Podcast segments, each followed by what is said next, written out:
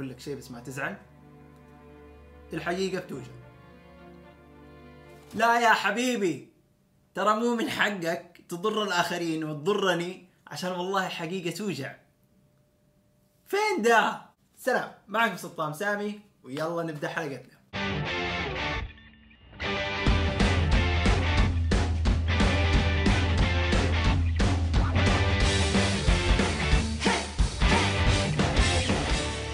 في نظام الكون الإنسان عنده حرية الاختيار ويحاسب على اختياراته الإنسان ممكن يتقبل أو ما يتقبل تعبيرك.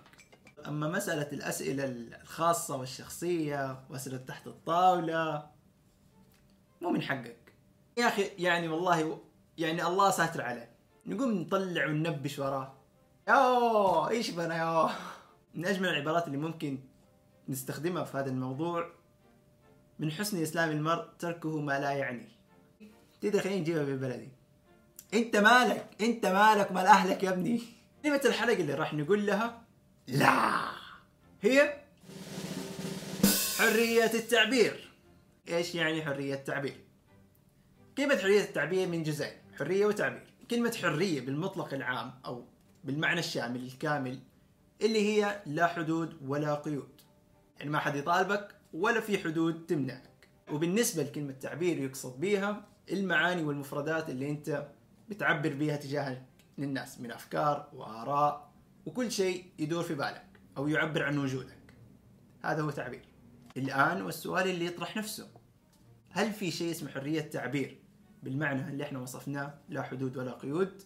الواقع يقول لا يوجد حرية تعبير بالمطلق لأنه في شيء اسمه إدارة مصالح أو مصالح. إذا قد لاحظت يعني وأنت تكلمت مثلا نفس الموضوع تتكلم فيه مع أخوانك وتكلمت فيه مثلا مع طبيبك أو مثلا حتى مع أصدقائك حيكون في أسلوب مختلف. أسلوبك هذا اللي اختلف هو فكرته إدارة مصالح.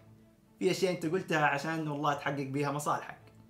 لا تحقق أهدافك على حساب الاخرين ما زلنا على حرية التعبير كلمة مطاطة. بتختلف من عندي إلى عندك. من العواقب اللي ممكن تصير لحرية التعبير إنه كل شخص ممكن يعبر بكل يعني بدون أي اهتمام بدون أي مراعاة فيكون في ضرر. كذا تصير حرية التعبير فوضى. لأنه ما فيها تقنين ولا في أي شيء يحدد أو يرتب الموضوع. ولتقنين الفوضى صار في قوانين. والأصل في حرية التعبير أن لا تضر أحد ولا تضر مصالح أحد. في نوعين لتقنين حرية التعبير. النوع الأول وهي الضوابط الإنسانية.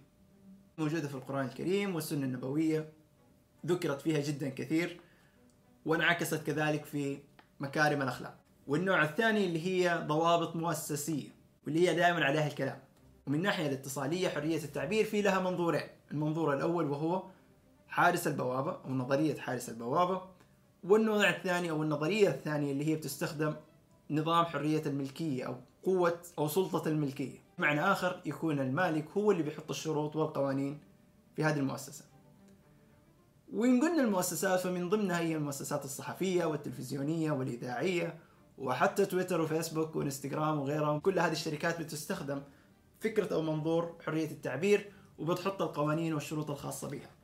حقيقة مفردة حرية التعبير هو مصطلح سياسي بحت. بحت. ممكن تكون لسه ما أنت مصدقني أن حرية التعبير هي مصطلح سياسي. لكن تعال نشوف إيش جوجل يقول. إذا حطينا كلمة حرية التعبير في محرك البحث جوجل حنلاقي مؤسسات دولية أو منظمات وهيئات من أبرزهم كانت هيئة الأمم المتحدة هيئة العفو الدولي وغيرها من المؤسسات. إن دخلنا وركزنا كذلك على المحتوى أو صيغة التعريف فحتلاقيه هي صيغة سياسية أكثر من إنها صيغة عامة أو صيغة بشر أو واحد يتناقش معاك فيها. كل دولة بتحط صبغتها السياسية في الموضوع حرية التعبير عشان السيطرة وعشان أهدافهم وعشان والله الرأي العام وغيره من هذه الكلمات. إذا نحن عرفنا أن حرية التعبير هو مصطلح سياسي. طيب هذا النطاق الخارجي. والنطاق الداخلي وداخل الدول إيش بيكون الموضوع؟ أو المصطلح المدني من حرية التعبير هي مساحة التعبير. مساحة التعبير. في المملكة العربية السعودية عندنا مركز الملك عبد العزيز للحوار الوطني ولازم نشيد فيه. الأنظمة الحكومية دائما بتدعم فكرة حرية التعبير مكفولة بأن لا تضر الآخرين أو ضمن القيم الإسلامية والوطنية.